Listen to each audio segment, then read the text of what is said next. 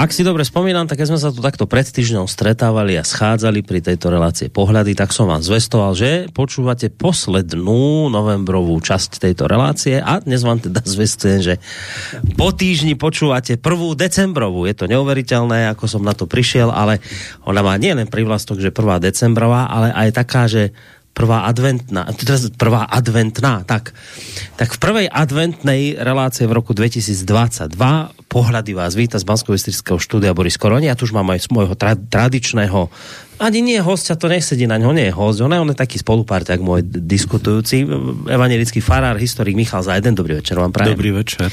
Advent sa nám začal. Advent, veru. To je v preklade čo? Očakávanie? Príchod. Príchod?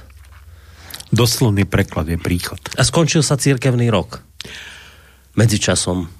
Však? Áno. Prvý advent... Skončil sa a začal. No tak prvý, prv, prvú adventnú začína nový tak vlastne, to je v cirkvi, je to ako keby nový rok. Ke, keď máme Silvestra, my túto no, nový rok, tak v cirkvi je nový rok vlastne sa teraz začal prvou adventnou nedelou. Áno, áno. To, tá, a je to dokonca tá slavnostná polovica, lebo je rozdelený ten cirkevný rok na slávnostnú a neslávnostnú polovicu. A v tej slávnostnej ktorá sa začala teda v nedeľu, sú vlastne tri tie veľké sviatky, že Vianoce, Veľká noc a Svetodušné sviatky.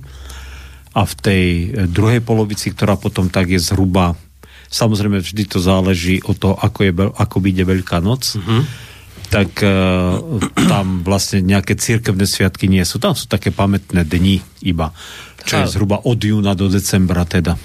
Čiže to je také zaujímavejšie obdobie teraz. Táto slávnostná polovica je zaujímavejšia, keď príde na neslávnostnú, tak sa trošku... Zaujímavejšia, ale namáhavejšia.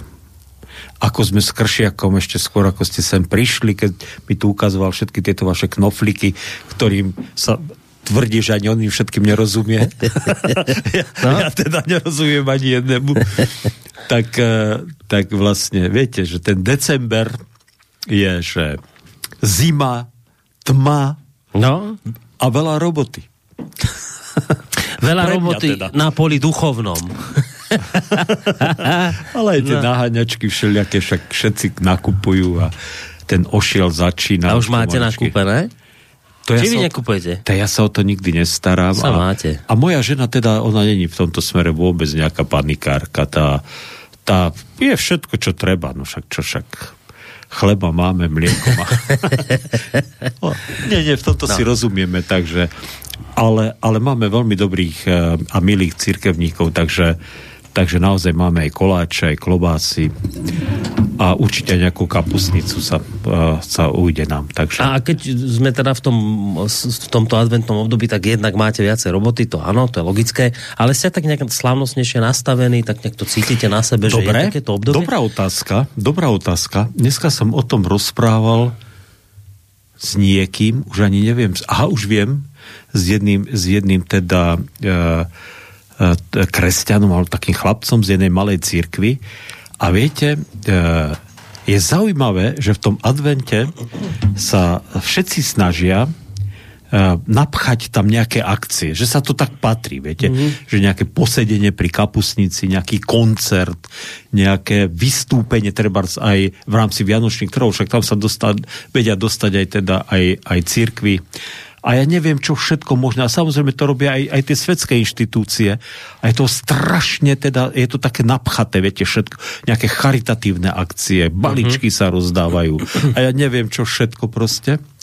A ja som teda, keď začínal ako mladý farár, tak e, proste tí starí farári nám hovorili, viete, takým e, elevom, mladým, že počúvaj, ak je advent a pôst, však to, to je zase to obdobie pred Veľkou nocou, tak seď doma v zbore a rob iba to, čo robať, musíš urobiť a venuj sa jednej dôležitej veci že snaž sa chodiť, navštevovať e, starých ľudí, alebo nevládnych ľudí, alebo tých, ktorí nemôžu prísť, alebo tí, o ktorých vieš, že, že majú nejaký problematický vzťah uh-huh. a e, skús teda e, ísť do tých rodín.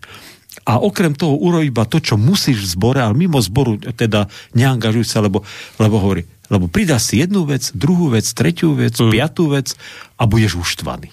Mm-hmm. A viete, a e, Tuto radu som teda prijal, ale bol som mladý, tak samozrejme človek, wow, že wow, takže čo, akože, čo, musíme aj to stihnúť. Nová metla dobre mietla v tej dobe. Áno, no. ale teraz, teraz som už niekoľko rokov sa snažím, že naozaj, naozaj nič si nepridávam, tak môže to niekto chápať, že proste sa mi nechce, že som lenivý, No, nech sa páči, však ani by som sa to veľmi nebrádil, ale mám už svoje roky a zistil som, že je to skvelé, viete? Mm. Že človek zrazu prežije takú pohodu.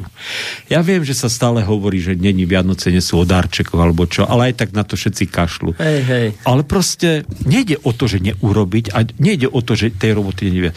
Dnes, ale, ale viete, bol som dneska napríklad e, v Priechode, to je taká tu dedinka za Bystricou a tam má katolická církev jedno, jedno no, domov dôchodcov a sú, je tam pár evaneličok, také staričké babičky. A ja už teda asi taký rok a pol k ním chodím každý mesiac. A teraz som dneska, boli dve, tri boli tam a bol som im prislúžiť večeru pánovu. A bolo to tak asi 3 čtvrte hodinka. A bolo to super, sme si posedeli, zaspievali, oni sa mi samozrejme posťažovali na tie hmm. svoje choroby. Hmm. a a taký dobrý pocit som z toho mal. A keď si predstav, že miesto toho by som organizoval, varil nejakú kapusnicu alebo, alebo nacvičoval s deťmi nejaký program, tak e, bol by som z toho nervózny, podráždený a, a neviem, či by z toho bol až taký, taký duchovný mm-hmm. úžitok. Verím teda, že pre tých starých ľudí to bolo, bolo fajn. No. A tak by to asi aj malo ale byť počas mm-hmm. sviatku, že človek má tak viac rozmýšľať, byť zadúmaný a tak uvažovať o veciach. A to sa dá len, keď nemáte naozaj A chcem povedať, že to vôbec neberiem si ako zásluhu, viete, že ja tam naopak, ja si tam idem oddychnúť medzi tých starých mm-hmm. ľudí, mhm. chápete? Že oni mňa povzbudia, že ja tam sa teším, že tam idem. Vôbec žiadna obeď, že ja tam idem sa obetovať. Mm-hmm. Absolútne nie. Teším sa, lebo tie staré babičky ma potešia tým, že sa, lebo nikto sa tak neteší na farára ako starí ľudia, ku ktorým už e, žiaľ častokrát ani vlastné deti nechodia, viete. Mm. Takže mm. je to super. To je tá smutnejšia časť tohto hey, príbehu, hey, hey, samozrejme. A dobre, ono, ako ste to tak hovorili, tak to tak aj takým, niečím takým pekným voňalo taká tá predstava, ako idete do nejakých tých dediniek. Teraz ešte by to bolo krajšie, keby tu bol sneh zase. No, áno. Ale, ale má také, také niečo, taký zaujímavý náboj. Toto. A to ešte, ešte viete, keď si zoberiete, e, však, ktorí to poznajú, ten priechod, to idete cez Senicu a Selce a potom ešte cez taký kopec a to už ste pod úpetím vlastne nízkych tatier a za, e, za, za tým priechodom už je taká dolina a ide sa na baláže a to už bol taký echt povstalecký áno, kraj. to už, je, to už sú známe. A, no, a Baláže, hore Kalište a tieto a, veci. No áno, no, Baláže, no, potom hore no, Kalište no. samozrejme. Takže, takže má to aj takú tú patinu, viete, toho mm-hmm. vzdoru toho povstaleckého, ale tak teraz je to také ešte naozaj bez toho, aj keď ovečky sú tam všade, ešte, ešte, ešte tým, že teda není sneh, tak ovečky sa pasú, tak uh-huh. je to taká pekná romantika. Ale to sú také tie naozaj snovečky, vy idete za inými ovečkami tam zase. Áno, áno, áno. no, dobre. Dobre, tak máme úvodné zahrievacie kolo za sebou. Ideme sa mi asi teda vrátiť, neviem, teda vypovedzte, ideme zotrvať pri tejto téme adventnej, či ideme sa vrátiť k, k našej veľkej téme, ktorú tu riešime. Minule sme boli, už sme prekročili sme rieku Jordán. A dozvedeli sme sa, že strašné veci sa diali. Vykinožili tí Židia Áno. tam nejakých tých pôvodných to, obyvateľov a vysvetľovali ste, že, že ale aj keď ich vykinožili, tak má to nejakú svoju pointu. Tak neviem, ideme sa k tomuto príbehu jasne, vrátiť? Jasne, vrátime sa. Dobre. Ale skúsme to, predsa mi to len nedá. E, tá téma je však e, daná. Ja poviem príbeh takých dvoch veľmi dôležitých mužov a veľmi dôležitých postav v Biblii, ktoré sú aj celkom známe za chvíľu, ale Editka, naša produčná, si vybrala uh, tú jednu pieseň od Pavla Hamela. O? Ja nemám lásku v maličku. A ja mám také, ona mi to síce neprezradila, ale mám také dôvodné podozrenie, že sa k tomu viažu jej osobné nejaké citové proste spomienky, nejaké pre ňu dôležité spomienky. Uh-huh. Uh, pravdepodobne teda z nejakého začiatku nejakého vzťahu, možno s manželom, ja neviem, no proste to je jedno. Pre ňu, pre ňu tá pieseň je teda napojená na nejaké také fajn citové akože zážitky, pre ňu dôležité. Tak bol by som rád, keď sme jej ju pustili, mm-hmm. ale má jednu podmienku ona. Že musíme my dva zaspievať. Som sa zlákol, že vy hráte a ja spievam To by bolo, to by bolo, to by bolo zaujímavé. No ešte to hranie by som si možno trúfal. Ale tak ale vy, vy spievate v kostole, čo? Vy, byť, no, vy ste, už máte odspievané. Tak ja by som dáko tak pinkal po klavesoch na klavíri, by som skúsil Aha, do no, toho dávať. No, že by sme to niekedy... Možno by som aj nejaký akord chytil, keby sa mi zadarilo. Ale že chce zdvojnásobiť plat. Je aj takto, svoj. svoj. no. Takže keď je slúbite dvojnásobnú odmenu, takže ju môžete pustiť. no, budem si musieť zavolať na koberec, to sa inak nedá. je kvôte vtip, že toto hovoril Satinský, Satinský a pôjdem za tým nadriadeným a poviem mu, že potrebujem plat zvýšiť a, a už sa tak nabudzuje a pôjdem, pôjdem a potom príde, že no čo, čo bol si? Bol. A povedal, povedal. A čo povedal riaditeľ? No, že sa nedá. Dobre. že dobre. Ja išiel preč. Bolo vybavené. Tak správame no. Editke radosť. Ideme spraviť Editke radosť. Ideme zahrať. Čo to? Ja aj Hamela. Hamela. Ja nemám lásku v malíčku. A no, budeme... máme, máme, ešte jednu takú uh, fajn pieseň, ktorá sa hodí potom k tej. Hej, tu je, tu si, no, dobre. Vyjde, no. Tak púšťame si, ja nemám lásku v malíčku s drobným podozrením, tý, takým, drob, máme také drobné podozrenie, ano. že sa to bude spájať zrejme s nejakými citovými väzbami u tejto osoby. A, a dúfajme, že veľmi príjemnými. Predpokladáme, že veľmi príjemnými citovými väzbami. Obaja to typujeme na začiatok veľkej lásky, ktorá u nej vznikla. A možno sme si to teraz vymysleli celé, ale... ale Editka, z celého srdca ti tu pieseň tak, prajeme. Áno, a už nejdeme nič rozprávať, už len hráme.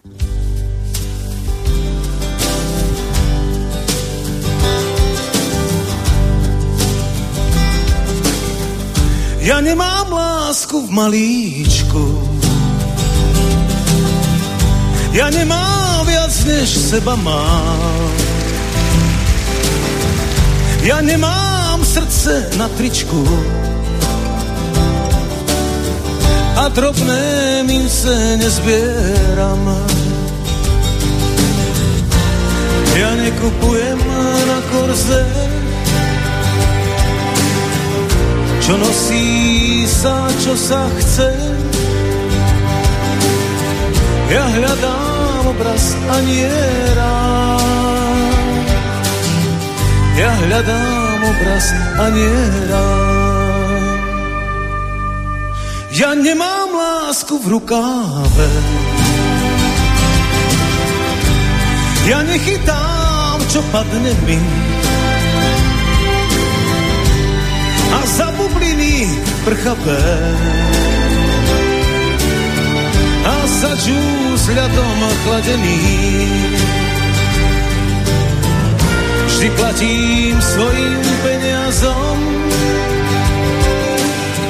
a zostávam tým, čím aj som. Ja hľadám lásku a nie Ja hľadám lásku a nie tým.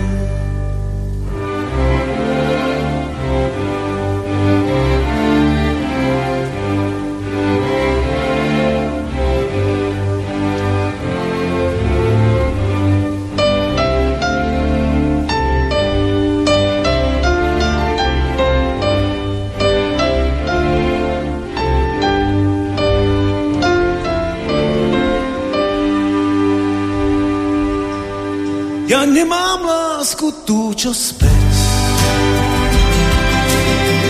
si môžeš ľahko zobrať z hry. Ja nehrám s ktekým lacný sen a za pár hodín v páperí si nedám dušu hlúpo na drobné sa rozmieňať. Ja takej láske neverím. Ja takej láske neverím. Ja takej láske neverím.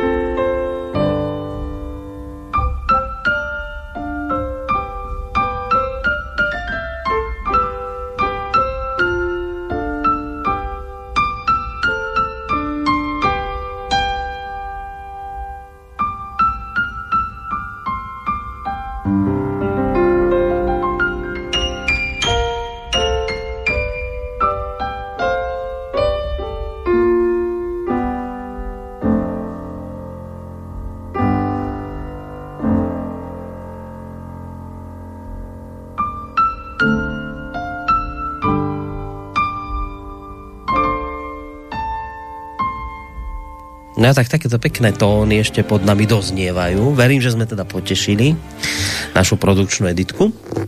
No a ideme sa mi teda po tomto milom úvodnom slove aj pesničke napustiť až už naozaj do tej našej témy dnešnej.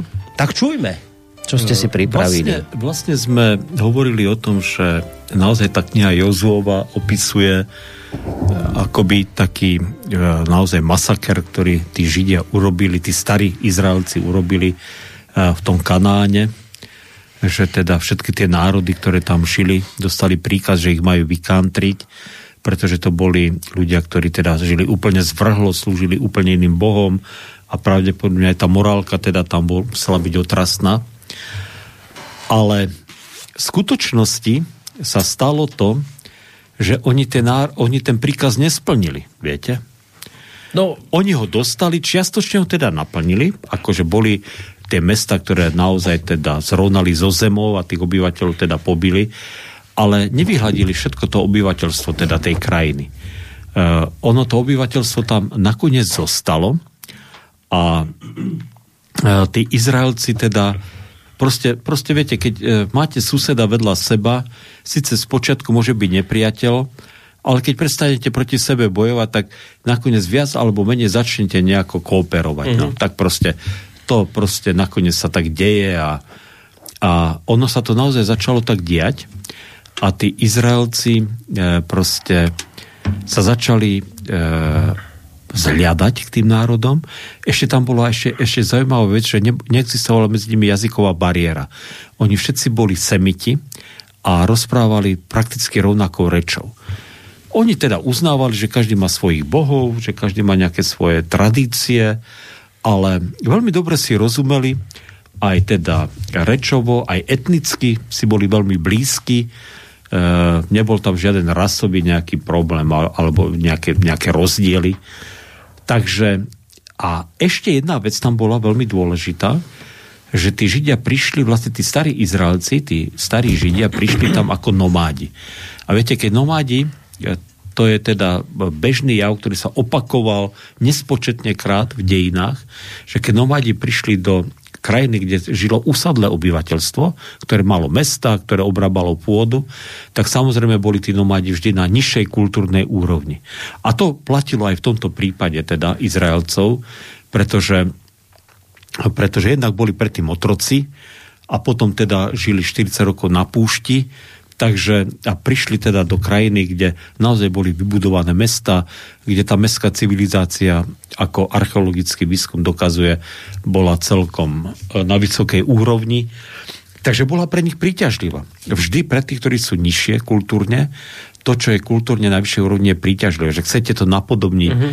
chcete sa tomu prispôsobiť, pretože väčšinou tá, tá vyššia kultúra a vyššia životná úroveň ponúka aj samozrejme nejaké nejaké slasti, ne, nejaké uľahčenie toho života a, a samozrejme e, netušené proste jedlá, rozkoše a tak ďalej a tak ďalej. E, takže, takže tí Izraelci sa začali prispôsobovať tomu prostrediu.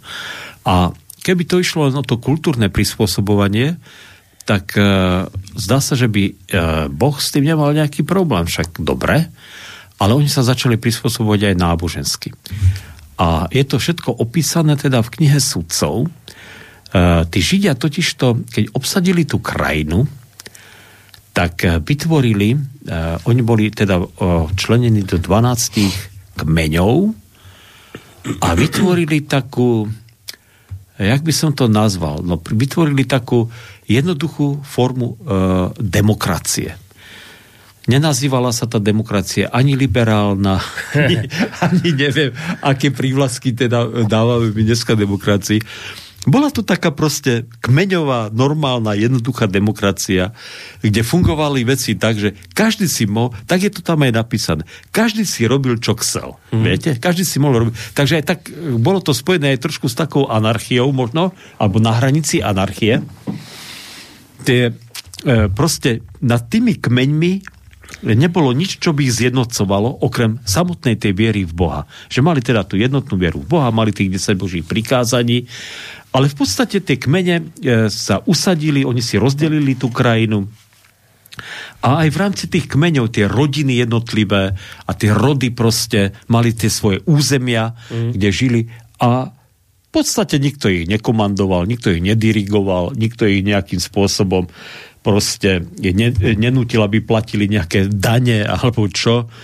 A týkalo sa to nakoniec aj tej viery, že teda, ak sa rozhodli, že k tomu svojmu hospodinovi pridajú aj nejakého bála, alebo nejakú aštartu, alebo nejakú anát, alebo nejakého melkerta, alebo tých bôžikov, teda tých okolitých národov, tak si to proste urobili. To, čo boli ochotní rešpektovať, a to je zaujímavé, bola, že bola jednotná sudcovská akože prax. Alebo viete, že, že mali, mali v tom Izraeli v tej dobe e, bol, bol vždy nejaká taká sudcovská autorita, človek s takouto sudcovskou autoritou. Mm-hmm. A keď mali teda sporný prípad, tak oni prišli za tým sudcom, aby ten, aby, aby ten ich spor vyriešil. A toľko chápali, že je dobre sa podriadiť rozhodnutiu takéhoto súdu, aj keď teda nemuseli, ten súdca si nemohol, nemal právomoc, nemal vojsko, nemal policiu, on si nemohol vynútiť, aby uh-huh. to, čo on rozhodol, aby teda tí ľudia dodržiavali. Ale väčšinou to teda boli ochotní dodržať, pretože, pretože toľko rozumu mali, že vedeli, že ak by už ani toto nerešpektovali, takže už, te, že už tam by bol totálna anarchia a že, že to by už naozaj nefungovala tá spoločnosť vôbec. Uh-huh. No, takže tí Židia naozaj ešte boli aj prvý národ, ktorý žil v demokracii. To je neuveriteľné. Viete, že taká... E, naozaj oni si tých svojich vodcov vyberali, oni si tých svo, svojich vodcov volili e, a proste, proste takto nejako fungovali. No, ale viete, keď je decentralizovaný štát a máte okolo seba národy, ktoré vás až tak v láske nemajú, tak samozrejme e, vždy e, ste ohrození svojimi nepriateľmi a tí nepriatelia samozrejme, keď videli, že, že sa nedokážu zjednotiť a nedokážu spoločne vzdorovať tomu vonkajšiemu tlaku, tak to samozrejme využívali. A tak sa dá povedať, že to obdobie, teda sudcov, tak ho nazývame, uh-huh. ono trvalo e, okolo, e, teda trvalo niečo cez 400 rokov, toto obdobie, tak e, sa vyznačuje tým, že e, mnohokrát, mnohokrát sa dostali do područia e, nejakých okolitých národov, ktoré ich potom utláčali. Niekedy sa píše, že to bolo 8 rokov, niekedy 40 rokov, bolo tam aj 80 rokov prípad a proste tie okolité národy. Ale e, Biblia to hovorí, že ten dôvod, prečo sa dostali do područia týchto okolitých národov, bolo to, že porušili teda tú zmluvu, Sinajskú zmluvu, že e, k tomu hospodinovi si pridali iných bohov, mm. alebo dokonca boli aj prípady, že úplne akože svojho boha dali na bok a prijali nejakých iných bohov. A, to, a trest za to bolo, že znovu sa dostali do područia nejakého národa, nejakého kráľa, e, ktorý, ktorému museli slúžiť proste. A keď ten útlak sa stupňoval, tak oni potom začali, si uvedomili, že teda to prepískli a znovu sa vrátili k Bohu, svojmu Bohu a začali ho prosiť, tak Bože, prosím ťa, vyslobod nás z rúk týchto nepriateľov. A Boh ich teda posielal potom tých e, záchrancov, ktorí sa potom stávali tými sudcami. No, a ja by som, tých sudcov bolo, e, niekoľ, e, bolo ich myslím vyše 12, alebo možno aj viac, neviem, ale sú také dve veľmi výrazné postavy v tej knihe sudcov, ktoré hrali veľmi dôležitú úlohu v tých dejinách, tých oslobodzovacích bojov, proste uh-huh. toho, toho starého Izraela, a ktoré sú podľa mňa, ja neviem, či ešte, však tá spoločnosť síce už je dosť veľmi sekularizovaná, ale ešte ja, keď som bol mladý, tak tie mená boli celkom známe, no, neviem. Takže ja tých skúsim prerozprávať tak aj pre tých, ktorí už, o, už tie príbehy možno, že nič nehovoria. Prvý z týchto uh, týchto postav sa volal Gideon alebo Gedeon. A bolo to, bolo to také obdobie, kedy znovu tých Izraelcov začali utláčať uh, práve nomádske kmene, ktoré prichádzali z tej arabskej púšte. A títo nomádi uh, pravdepodobne boli prví na svete. Uh, boli to Midianci a boli prví na svete, ktorí použili novú bojovú techniku, ktoré nikto nevedel vzdorovať. A tá nová bojová technika spočívala v tom, že začali v boji používať ťavy. Viete si predstaviť, že, že tým, že začali používať ťavy ako, ako zvieratá, ktoré používali teda pri tých mm. svojich bojoch a pri tých svojich útokoch, takže naháňali tým svojim nepriateľom taký strach, že teda uh, získali vojenskú prevahu nad týmito národmi. Mm. Uh, to je... Ťava je dosť vysoké zviera, viete, že tam ste Áno, ale, na to. Ale, ale viete, že, že tie ťavy dovtedy, vlastne v tom období ich vlastne títo nomádi na, v arabskom polostrove ich domestifikovali. Mm. Že tá ťava dovtedy bola vlastne, vlastne ako... ako divožijúce zviera. Divožijúce, uh-huh. áno. Uh-huh. Že tak nadivožijúce zviera. Takže, takže to je zaujímavé. No a, a títo, títo, títo nomádi, títo midianci prichádzali 7 rokov uh, a oni v tom Izraeli nikdy nezostali, lebo nomádi sú furt v pohybe, hmm. ale vždy prišli, keď, sa, keď, sa, keď bola žatva, všetko pobrali a teda čo pokosili a požali teda a, tí ľudia a otiahli preč. No, tak vyrabovali ich a otiahli. A tak viete, keď vám 7 rokov furt poberú veľkú časť úrody, tak samozrejme v tom národe už vypukol hlad a samozrejme nespokojnosť a a pocit takého zúfalstva, beznádeje, pretože ako bojovať teda proti e, takým, a oni ako kobylky tam zaplavovali tú krajinu. Mm. A tak sa modl, tak teda, teda modlili sa, aby Boh nejako pomohol teda z tejto situácie. A Boh si vybral uh, Gideona. Gideon bol teda najmladší syn dome svojho otca. Ten rod ani nebol veľmi nejaký, nejaký významný. Byť najmladším synom to znamenalo, že nemal nejaké významné postavenie, pretože tá hierarchia prvorodených synov tá bola uh, uh, dôležitá proste. A tí mali vždy význačnejšie postavenie. Uh-huh. A k tomuto človeku v Biblii je napísané, že Boh prehovoril a proste uh, povedal mu, aby povstal, a začal ho vychovávať. A tá Božia výchova spočívala v tom, že najprv mu povedal, vieš čo, pôjdeš a zbúraš oltár Bálovi, teda cudziemu Bohu, ktorý je v, našom, ktorý je v tvojom meste a postavíš tam oltár mne. A keď on to teda uh, išiel, sice nemal až takú veľkú odvahu, tak to urobil v noci, ale urobil to. A tí ľudia sa zhromaždili ráno v tom meste a chceli ho najprv zabiť. No, čo si to urobila? Ale nakoniec jeho otec povedal, no tak pozrite sa. Ak Bálovi vadí, že to urobil, tak nech ho Bál zabije. Ale však dajte mu pokoj. Však predsa sme len Izraelci a predsa len ten hospodin tu je nejaký. Takže keď chce, tak nech Bál si s ním zúčtuje. No tak ho nechali na pokoji. A ten Gideon potom dostal priamy rozkaz, aby teda zhromaždil okolo seba vojakov, a išiel do boja proti teda tým Midiancom, ktorí sa už blížili. Tá, tá armáda na tých ťavách sa už blížila. No a Gideon teda začal organizovať ten odboj a podarilo sa mu zhromaždiť 32 tisíc mužov.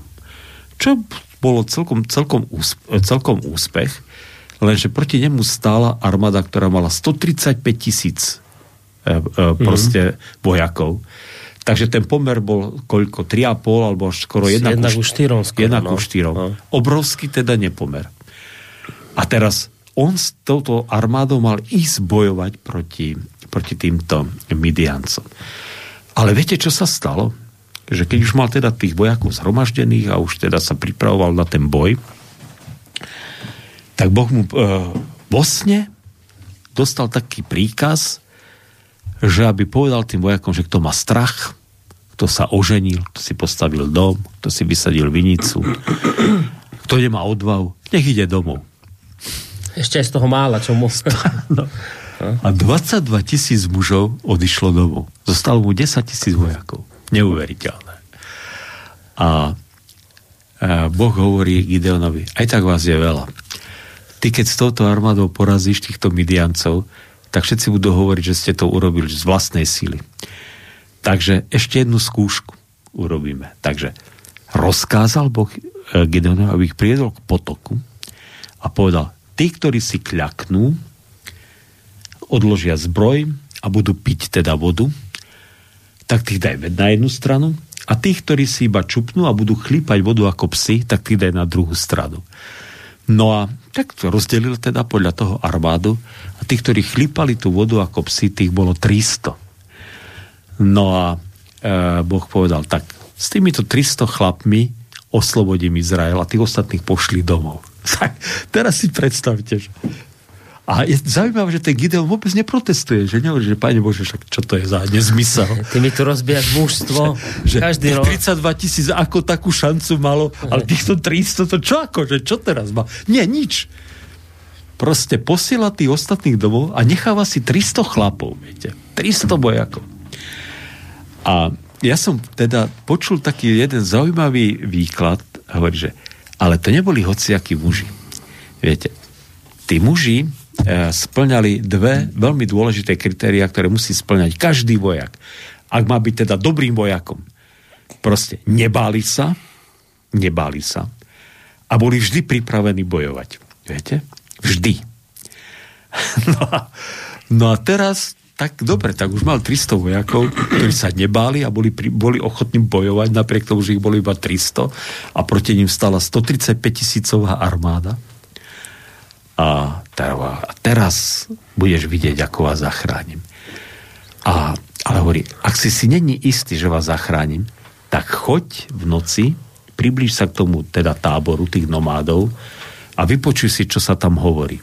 Tak zobral sluhu a išiel v noci k tomu táboru a počul, ako jeden e, hovorí druhému z tých, e, z tých nepriateľov, že vieš čo, mal som taký sen, že sa balil taký obrovský posúch jačmenný a zavalil náš tábor a úplne ho zničil.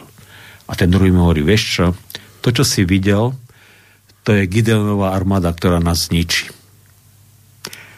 Tak to bolo zaujímavé. Tak sa vrátil naspäť do svojho tábora a teraz, a to je, a to je na tom príbehu, že, viete, ako sa fantasticky stupňuje ten príbeh. Že tak, síce tí vojaci boli fajn, a teraz si človek povie, tak teraz im dal určite tie najlepšie zbrania, aký mohli a povedal, tak poďme na nich v noci a nejaký chaos tam vyvoláme. Ne, viete, aké zbranie im dal? Dal im krčach, do krčahu im dal e, proste lampáš, asi nejaký olivov, nejakú nádobu olivov, s olivovým olejom, ktorý teda horí. Mm. A do druhej ruky im dal trúbu. tak idete, idete s 300 vojakmi proti obrovskej mase, obrovskej prevahe a vy vlastne máte v jednej ruke krčach s faklou, ktoré máte teda ukrytú nejakú faklu alebo nejakú nádobu teda s ohňom a v druhej máte trúbu. No a on ich rozťahal potom okolo toho tábora, tých vojakov a povedal, robte presne to, čo ja. A tak rozbil ten krčach a začal trúbiť na trúbu. A tých 300 Izraelcov rozbili svoje krčahy, začali trúbiť na trúbach a začali kričať, že, že za hospodina a za Gideona, viete? A teraz si predstavte, že tma a teraz vidíte tých 300 svetiel, mm. počujete 300 trúb a počujete rev, krik.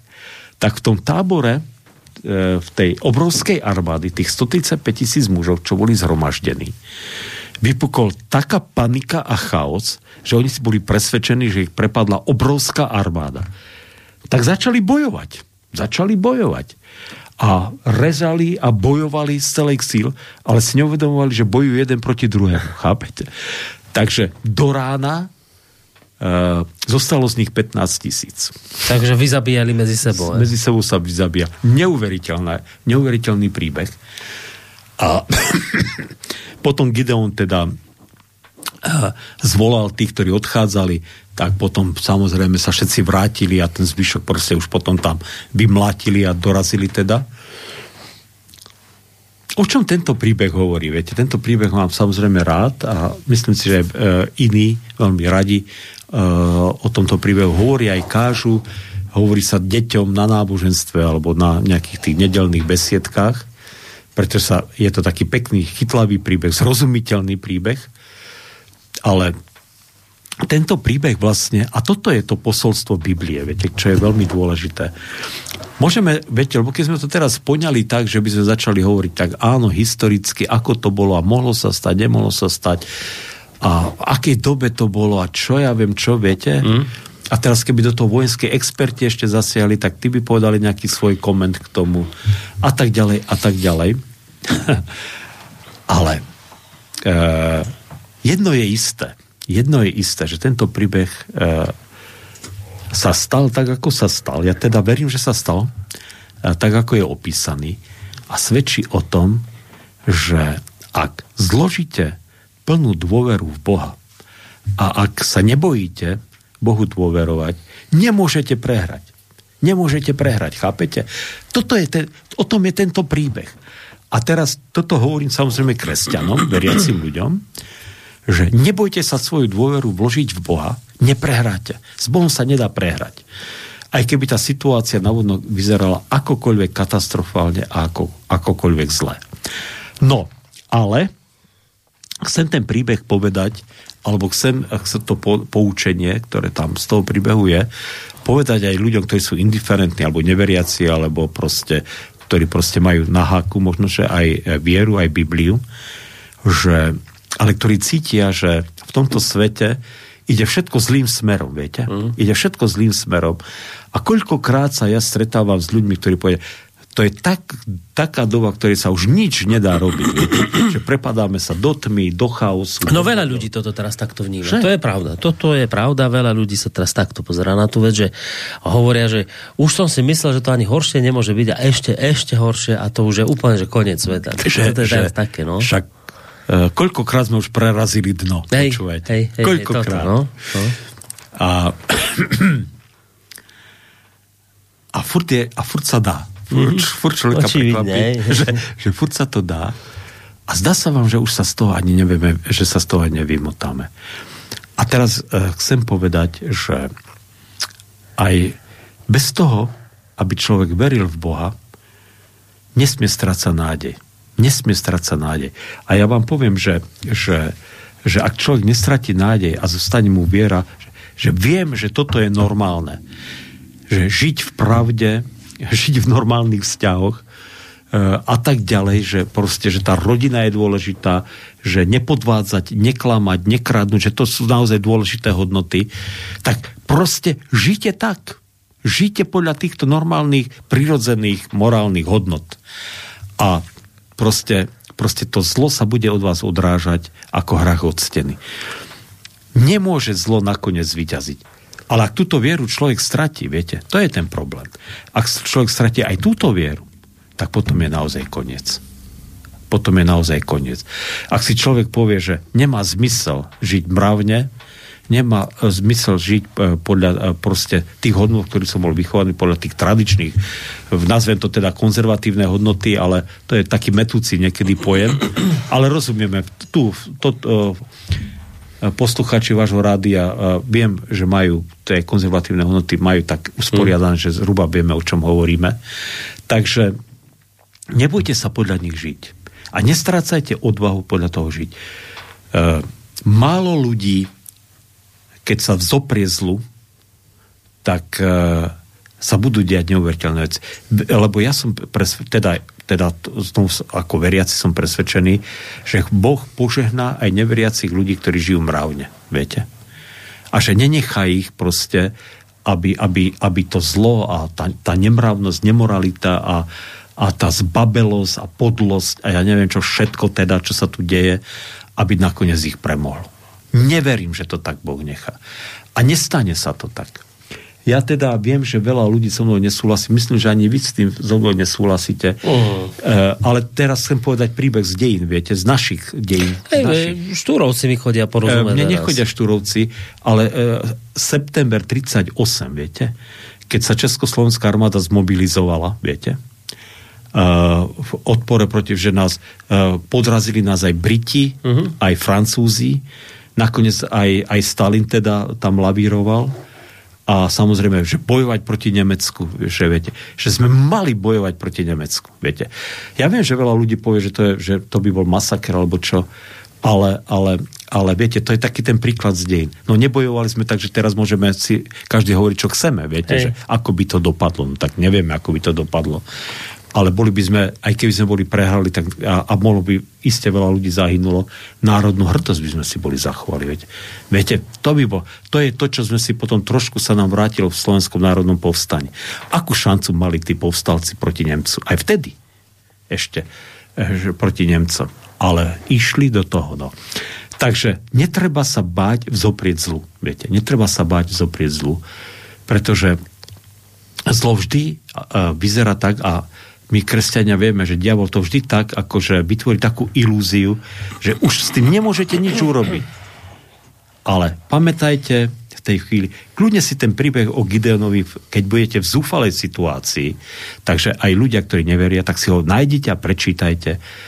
Naozaj 32 tisíc ich bolo, proti ním stalo 135 tisíc ľudí a obrovská armáda, ktorá išla, eh, bola, bola vyzbrojená najmodernejšími zbraňami tej doby a mala teda tie ťavy.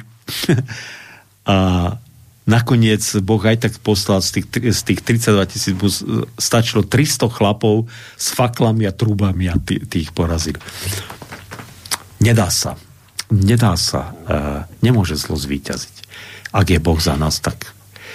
Možno, že nakoniec Češi by to vedeli, e, možno, že nejakého dobrého Čecha môže napadnúť aj príklad z husických vojen, že proste tí husiti proste išli a vraví sa, že e, kde to bolo, pri Domažliciach, alebo, alebo kde to bolo tá posledná bitka v 1431, e, keď pritiahla tá obrovská križiacká armáda proti husitom teda, a že údajne len zaspievali, kto sú boží bojovníci a oni poutekali z toho boiska tí, e, proste tí križiaci, že všetko tam ponechali, ani sa neodvážili s úsitmi bojovať. Takže tak. No, faktom je, že Žižka nikdy neporazený vojvodca bol. To? Aj keď, aj keď teda našli by ste mnohých, ktorí by povedali, že teda husické vojny aj veľa zla priniesli, že teda to nebolo len také hrdinstvo. Vojna nikdy že... nepriniesie iba dobré veci. No a tohto sa trošku týka aj Melodiany, ktorá nám napísala. A to je taká už predostriem teda ešte, kým ten no, prečítam, taká častá výhrada. Myslím, že to znelo tieto výhrady podobné aj dva, dve relácie dozadu, keď nám volali poslucháči. E, prečítam vám ho, pozdravujem do štúdia. Úplne náhodou som si pustila túto reláciu a počúvam, že Židia vyvražďovali vlastne iba zvrhlé kmene, ktoré neúctievali židovského boha a preto ten boh ich prikázal vyhľadiť. Mne to príde tak, že ten židovský boh bol anglosás, lebo anglosasi radi bojujú v proxy vojnách, takže že si, že si nešpinia ruky krvou, ale prostredníctvom iných národov vyhľadzujú kmene, ktoré sa nekláňajú ich demokratickému systému Boh, ktorý má svoj vyvolený národ, nie je stvoriteľ celého vesmíru, len sa za neho vydáva. Zaujímalo by ma, prečo my Slováci máme poznať židovskú Tóru, hoci ešte nepoznáme poriadne ani naše vlastné dejiny. Škoda, že nemáme našich žrecov, ktorí by nám s rovnakým zanietením takto vyrozprávali naše dejné príbehy. To, by ma, to ma naozaj mrzí, lebo takto vždy budeme slúžiť cudzím bohom a cudzím záujmom. Napísala Jana. A to je, keď hovorím, že toto sú také časté výhrady, tak toto je tá častá výhrada, že čo my máme so Židmi, prečo my sa máme židovskými príbehmi inšpirovať tu na, že však ich si Boh tuto vyvolil, nejaký ich Boh si ich vyvolil za svoj vyvolený národ, čo sú ani nie my, to nie sme, my to o Židoch rozprával celý čas a my tu furt domináme o Židoch a nimi sa inšpirujeme. Toto ľudí rozčuluje, očividne niektorých. Hej, hej, hej. E, tým paralelám samozrejme rozumiem, aj, aj, aj ktoré sú v úvode toho mailu. Ehm, naozaj chcem povedať to, že e, to je, to je vlastne o tej osobnej skúsenosti viery, viete, že tie biblické príbehy sú síce príbehov starého Izraela, ale samozrejme potom prišiel, prišla doba zmluva, prišiel Ježiš, ktorý síce tiež bol Žid, ale tam Boh sa otvoril pre celý svet a prečo teda, e, prečo teda ľudia nepoznajú vlastné dejiny, tak je to naozaj naozaj, naozaj je to v dnešnej dobe katastrofa hrozné, ale ona myslí na niečo iné, podľa mňa naráža na niečo iné. A ja by som naozaj, už som to myslím aj vtedy odporúčal, odporúčal uh, tiež niekomu, kto mal tieto výhrady v nejakom maili alebo v telefonáte, že ak teda niekto si myslí, že sa máme vrátiť k tomu, aby sme mali svojich vlastných žrecov a teda vyzdvihovali svoje vlastné nejaké pôvodné alebo prírodné náboženstvo alebo nejaké svoje e, staré slovanské alebo slovenské príbehy, tak jednak vieme o tom veľmi málo, ale študovci sa týmto veľmi podrobne zapodievali. Viete, pre nich tá e, doba veľkomoravská, ale aj predveľkomoravská príbehy, e, také, také príbehy o Samovi, samozrejme, mm. o Pribinovi a samozrejme tieto, tieto príbehy o týchto ľuďoch, o týchto starých postavách. Však je tá známa báseň, ako sa postavili tí slovenskí junáci rímskému cisárovi, viete, a bojovali s ním Uh, treba si, uh, tak odporúčam, a oni teda robili, uh, samozrejme, takto nejako prež, prežuli a veľmi silne teda to, to nejako premysleli. A najlepšie to vyjadril Jozef Miloslav Urban, napísal Roman Gočalk. To je, viete, to je to, že ľudia takéto veci nepoznajú. To, to je jeden zo skvostov slovenskej, slovenskej literatúry. A je to príbeh, E, trošku fiktívny, ale nie úplne. Je to príbeh o jednom kniežati, e, ktorý bol medzi polapskými Slovanmi. Polapskí Slovania, to viete, že na sever od Labe uh-huh. žili slovanské kmene, ktoré potom v 13. storočí definitívne teda porazili tí nemeckí križiaci a oni potom sa vlastne v priebehu niekoľkých staročí asimilovali, teda že ich aj pohltili, ponemčili. A e, tento Gočalk, E, vlastne sa stane kresťanom a e, je vychovaný, ja neviem kde presne, ale stane sa teda kresťanom, vrácia sa do tej svojej krajiny, ktorá, a ten jeho ľud je samozrejme pohanský teda, je, je, nie, nie sú kresťania a sú tam zaujímavé všelijaké zvraty, zaujímavé boje a Hurban to veľmi krásne vystihol, ako to kresťanstvo, ktoré preniká medzi tých polapských Slovanov, ich zároveň začína zotročovať že teda nutí tých ľudí, aby platili, platili desiatky církvy, aby prijali ten feudálny systém proste a oni žili naozaj v takých voľných kmeňových uh-huh. zväz, zväze, nečasi ako, ako tí starí židia teda.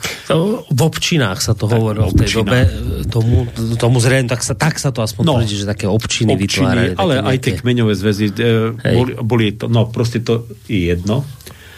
E, teda není to jedno, ale teda, teda bol to taký voľný zväz nejaký ale zároveň, zároveň e, proste bola veľká revnivosť a veľká nesfornosť medzi nimi, viete? A to vlastne využívali tí ich nepriatelia. Že, že nemali tú ústrednú vlá, proste vládu. Mm. A to je jeden z tých dôvodov, prečo polapskí Slovania proste nakoniec podľahli tomu teda tlaku uh, tých svojich nepriateľov. A, a ten Urban hovorí, problém bol ten, že, že, ta, že oni prijímali to kresťanstvo teda akoby uh, z tej franskej ríše, ktoré bolo teda tvrdé, feudálne, ale že, e, ale že, že mo, keby boli prijali kresťanstvo, ale ponechali si teda ten, tú svoju správu, takže, takže by to bolo iné, že, že ta, ten Kristus by ich oslobodil a Kristova láska by ich oslobodila. No proste, je, je, Hurba bol samozrejme evangelický farár, takže on samozrejme vždy zostal veriacim človekom, ale veľmi, veľmi s, e, s tým, bolo vidieť, že s tým práve vnútorne strašne bojuje. S týmto je s tým, na čo posluchačka poukázala? Presne tento, tá, mm-hmm. tá, mm-hmm. toto ju toto kvárilo. A nielen jeho samozrejme. Mm. A, ako, a hľadali teda to, že ako teda vlastne povedať, že, že na jednej strane áno, že dejiny hovorili o tom, že tá církev, alebo v tej podobe teda, ako prichádzala zo západu, takže prinášala aj porobu, ale že zároveň, keď ľudia prijali evanielium, takže sa zbavili nesvornosti a hlavne strachu. Viete, že, že, že tie prírodné náboženstva vlastne ľudí držali v obrovskom strachu. Častokrát sa tí ľudia bali vojsť do lesa, pretože bol plný démonov, plný škriatkov, plný víl, ktoré im škodili a vôbec to nebol až taký taký idylický a romantický život, ako sa zdá, keď ľudia ešte verili v tie, e, v tie prírodné náboženstvo, alebo to v pôvodné slovanské náboženstvo, viete. Veľmi rád by som sa s takým človekom porozprával, ktorý by si Gočalka prečítal a, a ktorý teda má tieto tendencie príjmať tieto prírodné... Alebo Dám vás dohromady v relácii so Žiarislavom, to bude dobrá relácia. Viete, že... že no lebo, lebo ja teda trošku, tých, by sa trošku tých štúrovcov teda mám na, e, načítaných samozrejme a, a, a naozaj teda, keď si ľudia myslia, že vrátiť sa späť až tak ďaleko, že teda povedať, že, že, že to kresťanstvo je na, e, niečo cudzorodé pre nás, tak e, no to je bola zaujímavá debata.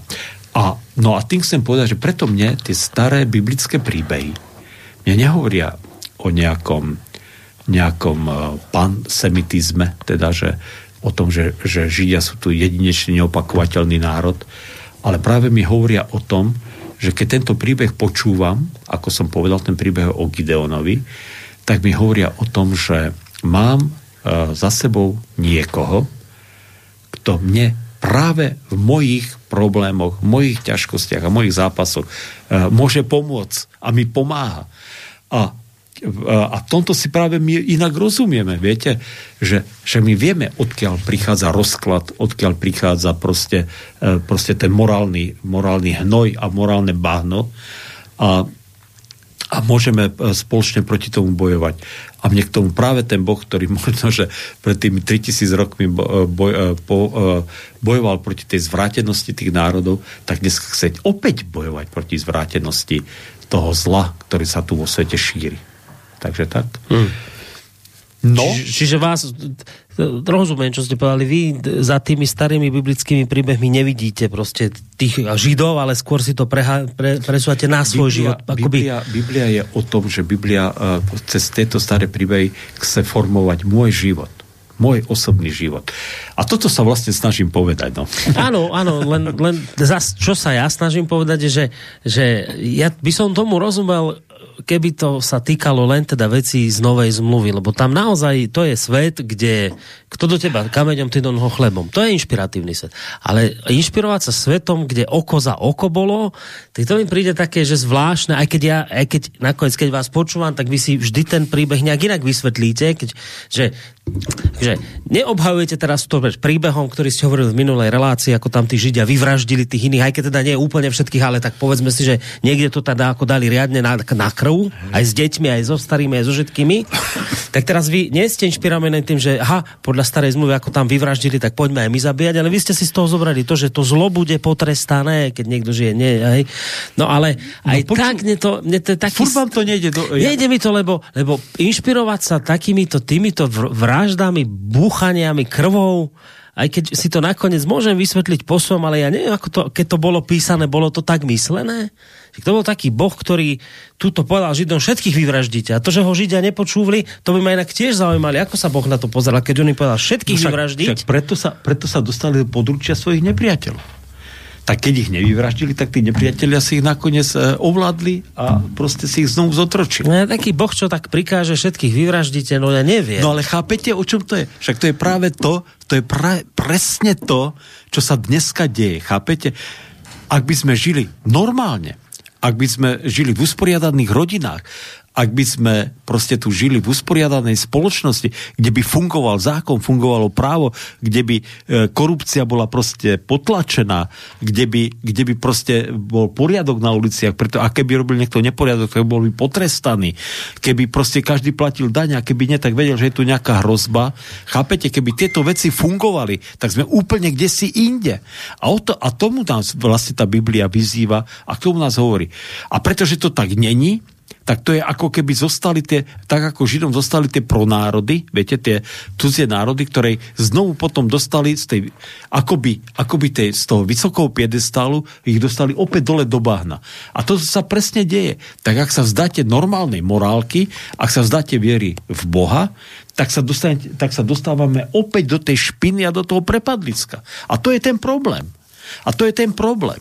A ja a ja e, chápem, že je tu strašne veľa predsudkov, samozrejme, e, a, a ľudia samozrejme, keď počujú slovo Žid, alebo ja neviem, ja neviem, e, krvavý boh e, starej zmluvy a tak ďalej, tak je, spájajú si to s týmito predsudkami, čomu rozumiem, ale chápete, ja chcem iba povedať ako kresťan, nemusíte príjmať to, čo hovorím doslova, ale príjmite to, že musíte sa morálne očistiť. Nemôže zostať vo vás žiadna špina.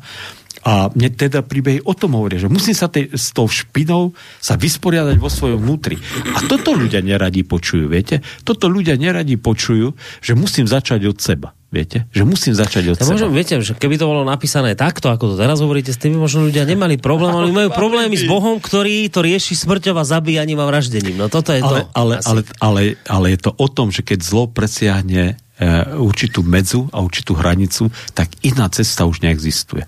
A viete, a toto je to nebezpečenstvo, ktoré tu hrozí, že to zlo môže až tak ďalej, keď prerazíme ešte neviem koľkokrát dno, tak e, môže sa stať, a ja si to teda z celého srdca neprajem a dúfam, že teda sa ani to nenastane, že inej cesty ani nebude. Pozrite sa, o čom je ukrajinská vojna. Viete, že keď si to rozoberiete do dôsledkov, čo sa deje na Ukrajine, tak, e, tak proste tam to je, to je vlastne ideologický konflikt, ktorý sa už stal krvavým.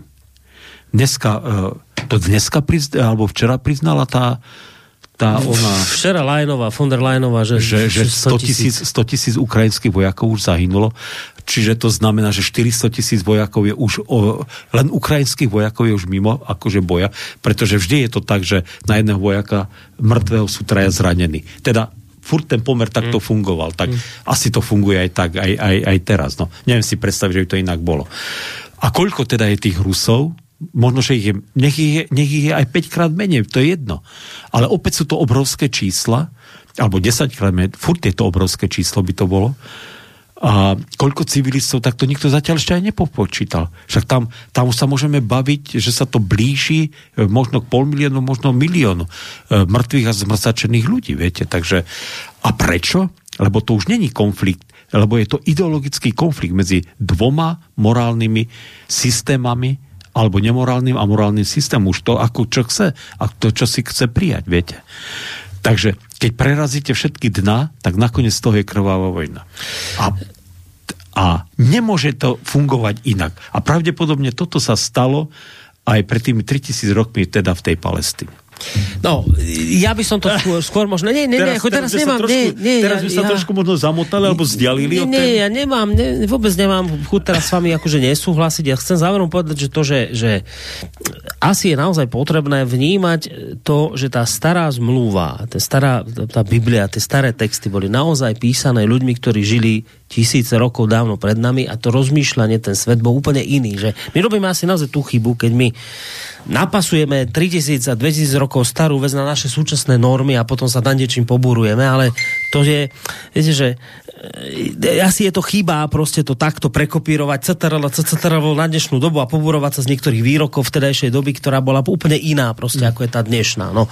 To sa mi žiada len tak v rýchlosti povedať na záver, lebo, lebo mám ešte tu mail od, uh, hádajte koho? Aha. No, od Ditky prišlo, že milý Borisko, milý Miško, ďakujem pekne za krásnu piesen. Ten požadovaný dvojitý plat bol samozrejme iba môj nepodarený žart. Mne Evaniličke stačí plat vatikánskou menou.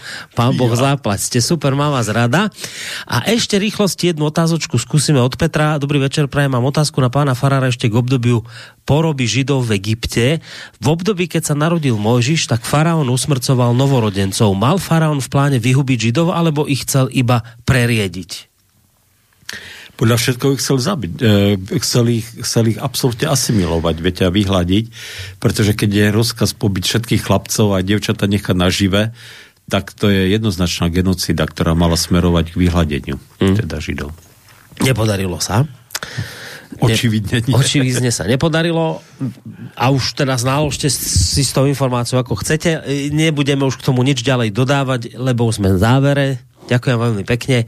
Na budúci týždeň vo štvrtok sme Ideme? Nemáte nič? Nič ste si nenaplánovali v advente, také, že vám to bude zavádzať? Nie, nie, toto, toto, mám, toto mám samozrejme v svojom adventom kalendári. Dobre, takže vo štvrtok na budúci týždeň sme tu opäť a budeme ešte pokračovať v týchto pri biblických Uvidím. starých príbehoch, ktoré uh, zatiaľ, niekoho inšpirujú, iného, iného poborujú. Uh, viete čo, zatiaľ, zatiaľ mám pocit, že, že stále stále asi, asi je dobré o tom hovoriť, aj keď to chápem, že sú ľudia, ktorí tomu nerozumejú, ktorí to dráždi, ale strašne mám v srdci túžbu povedať ľuďom, že prečo teda tie e, biblické príbehy ma oslovujú a prečo sú dôležité preto, aby sme sa pokúsili o nejakú e, morálnu očistu tohto sveta, napriek tomu, že, že sú také, aké sú tie príbehy. Že napriek tomu sa o toto stále usilujú a stále ten náboj v nich takýto je. No.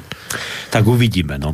Uvidíme. No, Dobre. Mám takú predstavu, že sme to ešte uh, jeden, dva uh, pokračovať a spravili, však potom budú Vianoce, tak niečo pr- dáme si Vianočné a po, a po novom roku si dáme takú uh, ľahkú, ale zároveň strašne ťažkú tému, že prečo zlyhávajú veriaci ľudia. No, no, no, to sme minule tak načali, že... Ale to by som nechcel otvárať teraz v tomto Nie, čase. až, až po novom roku ich Lebo to musím naštveme. aj ja sám nejako ešte prežiť, pretože Aby- priznať sa, že zlyhávame... To nie je tak spravíte ľahké. reláciu, tak aby ste potom nemali prázdny kostol. sa vám nahnevajú veriaci a neprídu. Že cirkvi, no. No, aj to sa môže stať. No dobre, nič. Na ne, neplašte sa až po novom roku. Zle spraví až po novom roku. dobre, tak sa majte pekne do počutia. Michal Zajden, evangelický farár. Čo? Ešte niečo. Ja aj pesničku sme si ešte chceli zahrať, či čo? Hej, hej, hej, ja sa len pýtam, že či sa dá. Sa... Ale dá, dáme si ju, dáme si. Chcete? Tak keď je nachystaná, tak Je, ju bude dáme teraz, alebo si ju dáme na budúci týždeň vo štvrtok, keď budeme rozprávať. Nie, jednu, môžeme si ju kľudne aj teraz zahrať, a však na budúci týždeň ešte niečo iné vymyslíme. Takže evangelický farár Michal Zajden z Baske Bystrice Radvane. Spolu s ním vám pekný zvyšok večera praje Takže Boris ešte. O hodinku sme tu opäť s reláciou Dualog. Téma, to vám poviem potom. Zatiaľ všetko, majte sa pekne. Nadešel čas svítí měsíc noční tmou. Tiše, tiše stráže spí, by byli odvar z konopí na každém kroku tvém, teď záleží. Vstávej, cesta volna, cesta volna, řeší, na každém, na každém kroku tvém, teď záleží, na kroku tvém záleží. Vstávej, vstávej, vstávej, vstávej, cestou to, cestou to můžeš jít, na každém, kroku záleží, na kroku tvém záleží. Proč pak se nikdo nevyptal, kudy se prchá z Egypta, na každém kroku tvém, teď záleží. Vstávej, vstávej, cesta volna, můžeš jít. Na každém teď záleží. Vstávej, vstávej, cesta volna, můžeš jít na každém kroku tvém, teď záleží. Kdo má hlad, ten ať zatleská, z hůry panáma na nebeská, na každém kroku tvém, teď záleží. Za pouští čeká zemský ráj, ale dřív musíme přes Sinaj na každém kroku tvém, teď záleží.